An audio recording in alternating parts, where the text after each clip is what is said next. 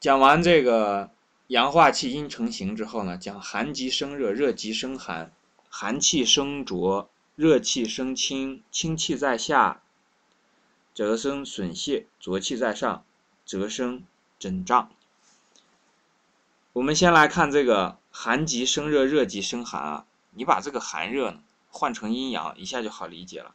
这个换成阴阳就好像什么，就是像数学，说1+1等于2，这没人反对吧，对不对？好，说把这个换成寒热之后呢，就好像说把这个1+1呢换成说一个茄子加一个茄子还是两个，就是两个茄子，也可以变成是什么呢？一个萝卜加一个萝卜就是两个萝卜，明白了吗？这就是理论和实践。在理论上呢，把它抽象化一下，就变成了阴阳，对吧？你可以这个地方叫做这个阴极生阳，阳极生阴，对不对？然后这个地方呢，你就可以变成寒极生热，热极生寒，对不对？那你也可以把别的这个阴阳相对的东西也放进来套用，没有问题的，是不是？比方说我们讲说父和贫啊，父极生贫，贫极生父，对不对？贵和贱啊，贵极生贱，贱极生贵，这个道理呢都是可以来这个地方来用的。那我们究竟对人来讲呢，这个地方所讲的寒极生热，热极生寒呢，很简单，一点都不玄。比方说一个人的身体啊，当他的这个阴特别多的时候啊，我们讲说身体当中的阴和这个说人当中的阴不一样啊。人的阴是什么呢？是人的身体，阳是人的思想，身心一体。如果仅把身体拿出来讲阴阳的话，这个阴是什么嘞？在这个地方的阴呢，就是人身体当中的形，精气神里面的这个精血这些东西，而这个气和神呢是身体当中的这个阳。那当身体当中的这个阴特别之壮大的时候啊，气没法去流行了，带不动了，这个时候呢阳就化了热了。注意，阳不是热，热也不是阳，它是相关联的。阳能生热，热能补阳，但它并不是一回事儿。这个真正的阳是什么呢？它是一种平和的状态。你身体冷的时候呢，到了冬天阳气来了呢，它可以让你变得这个暖和起来，但它不会让你热哦。身体你说冬天很冷，然后阳气来了之后让你发烧了，这就糟糕了，那就是寒极生热了。这个阳气呢到了夏天很热的时候呢，它可以让你不那么热，但是不是让你凉下来啊，不是说夏天天气很热，然后这个阳气来了之后让人的身体一下这个冰冷了，那甚至结冰了，这温度直线下降，不会的，只是让你不那么热。这两个地方有区别啊，就是说当冷了的时候阳气来了呢，可以让你暖起来，当热了的时候呢，可以让你不那么热。不热和这个冷下来这是不一样的。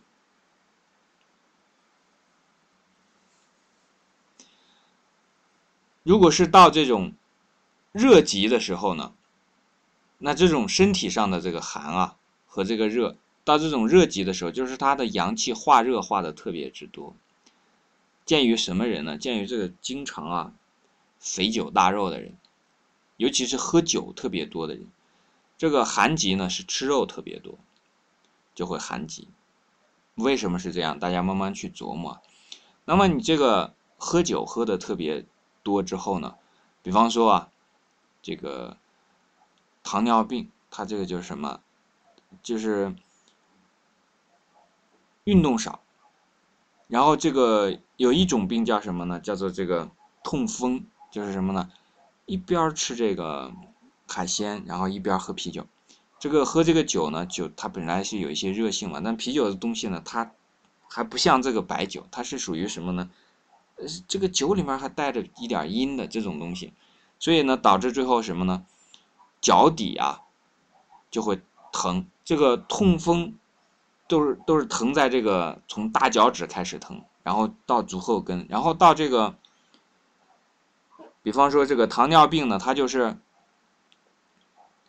脚下开始出现问题，脚冷啊，然后脚下的这个循环这个不畅啊。为什么循环不畅？寒冷嘛，寒冷的时候这种交通流行都会比较差一些。这个是寒极生热，热极生寒。在现实当中，你要如果讲实例呢，就这样讲，因为讲实例大家比较好理解。但是从这个实例当中，大家就会发现，其实虽然说这个阳极生阴，阴极生阳呢，讲起来简单，但实际上的这个应用当中呢，你会发现它还是蛮复杂的。下面讲的这个寒气生浊呢，热气生清，你还是一样，把这个寒热换成阴阳，是吧？阴气生浊，热气这个阳气生清，清气在下，则生损泄。那就是什么呢？如果是一个人拉肚子的时候啊，就是因为清气往下跑了，这个时候才会拉肚子。如果清气不在下在上的时候呢，这个是正常的排便排泄。如果是浊气在上啊，比方说有的时候我们看到说这个则生嗔胀，那这个时候我们看到上身的这个肿起来的这一部分啊，其实都是因为本来应该在下的东西跑到上面来了。比方说有的时候我们看到说眼睛里面这个血丝特别多啊，或者是这个面部的这种浮肿啊，就是说水湿它本来应该是往下走的嘛，可是这个时候它就跑上来了，控制不了了。这个时候浊气就本来应该是清浊是有分的嘛，清在上浊在下，但是呢它运化不开了，所以这个清也会往下跑，然后这个浊也会往上跑。它有的时候呢体现的这个主要的集中的呢，都是比方说集中的体现在浊气在上这一方面，那这样的话呢，就看到人整个的面部就浮肿了，会出现这种情况。那有水肿啊，有各种情况。这种时候呢，都是阴阳反作。所谓的阴阳反作呢，就是这个阴阳啊，没有顺应它的道理去走。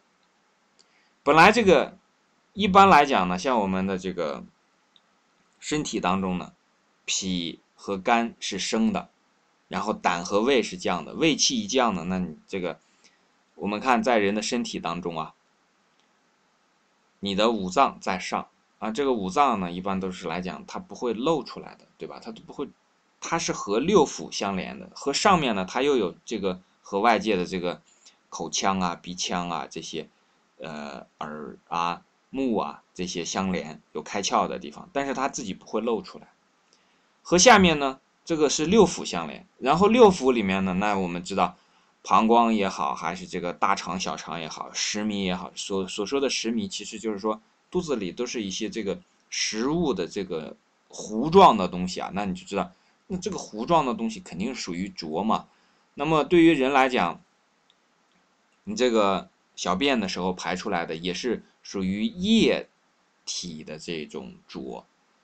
那相对来讲，比方说我们鼻子里出的气，如果你这鼻子里出的气，人们忽然看到了烟，那这就糟糕了，这肯定是浊嘛。但一般来讲，口鼻当中出的这个，无论是液还是气呢，都是干净的。如果说从上面出来了这个浊的东西呢，那就说明浊气跑上来了。这个就属于什么呢？属于阴阳反作，秉之逆从了。它有自己的一个规律，但这个规律呢，并不是总是这个样子，总有一个变化在。就像我们上次讲的，说这个阴阳图当中啊，阴阳鱼当中啊，它其实从一个简化的模型当中，已经隐含的告诉你，这个变化是非常复杂的，否则怎么能生出万物呢？我们不能用自己简单的思想，因为看到了一个这个图，然后因为我们认为它简单，所以我们就认为它的这个所内涵的东西也很简单，那这个就是搞错了，是我们自己简单，而不是这个学习的这个对象简单，这个对象一点都不简单。好，这一段我们就讲到这里。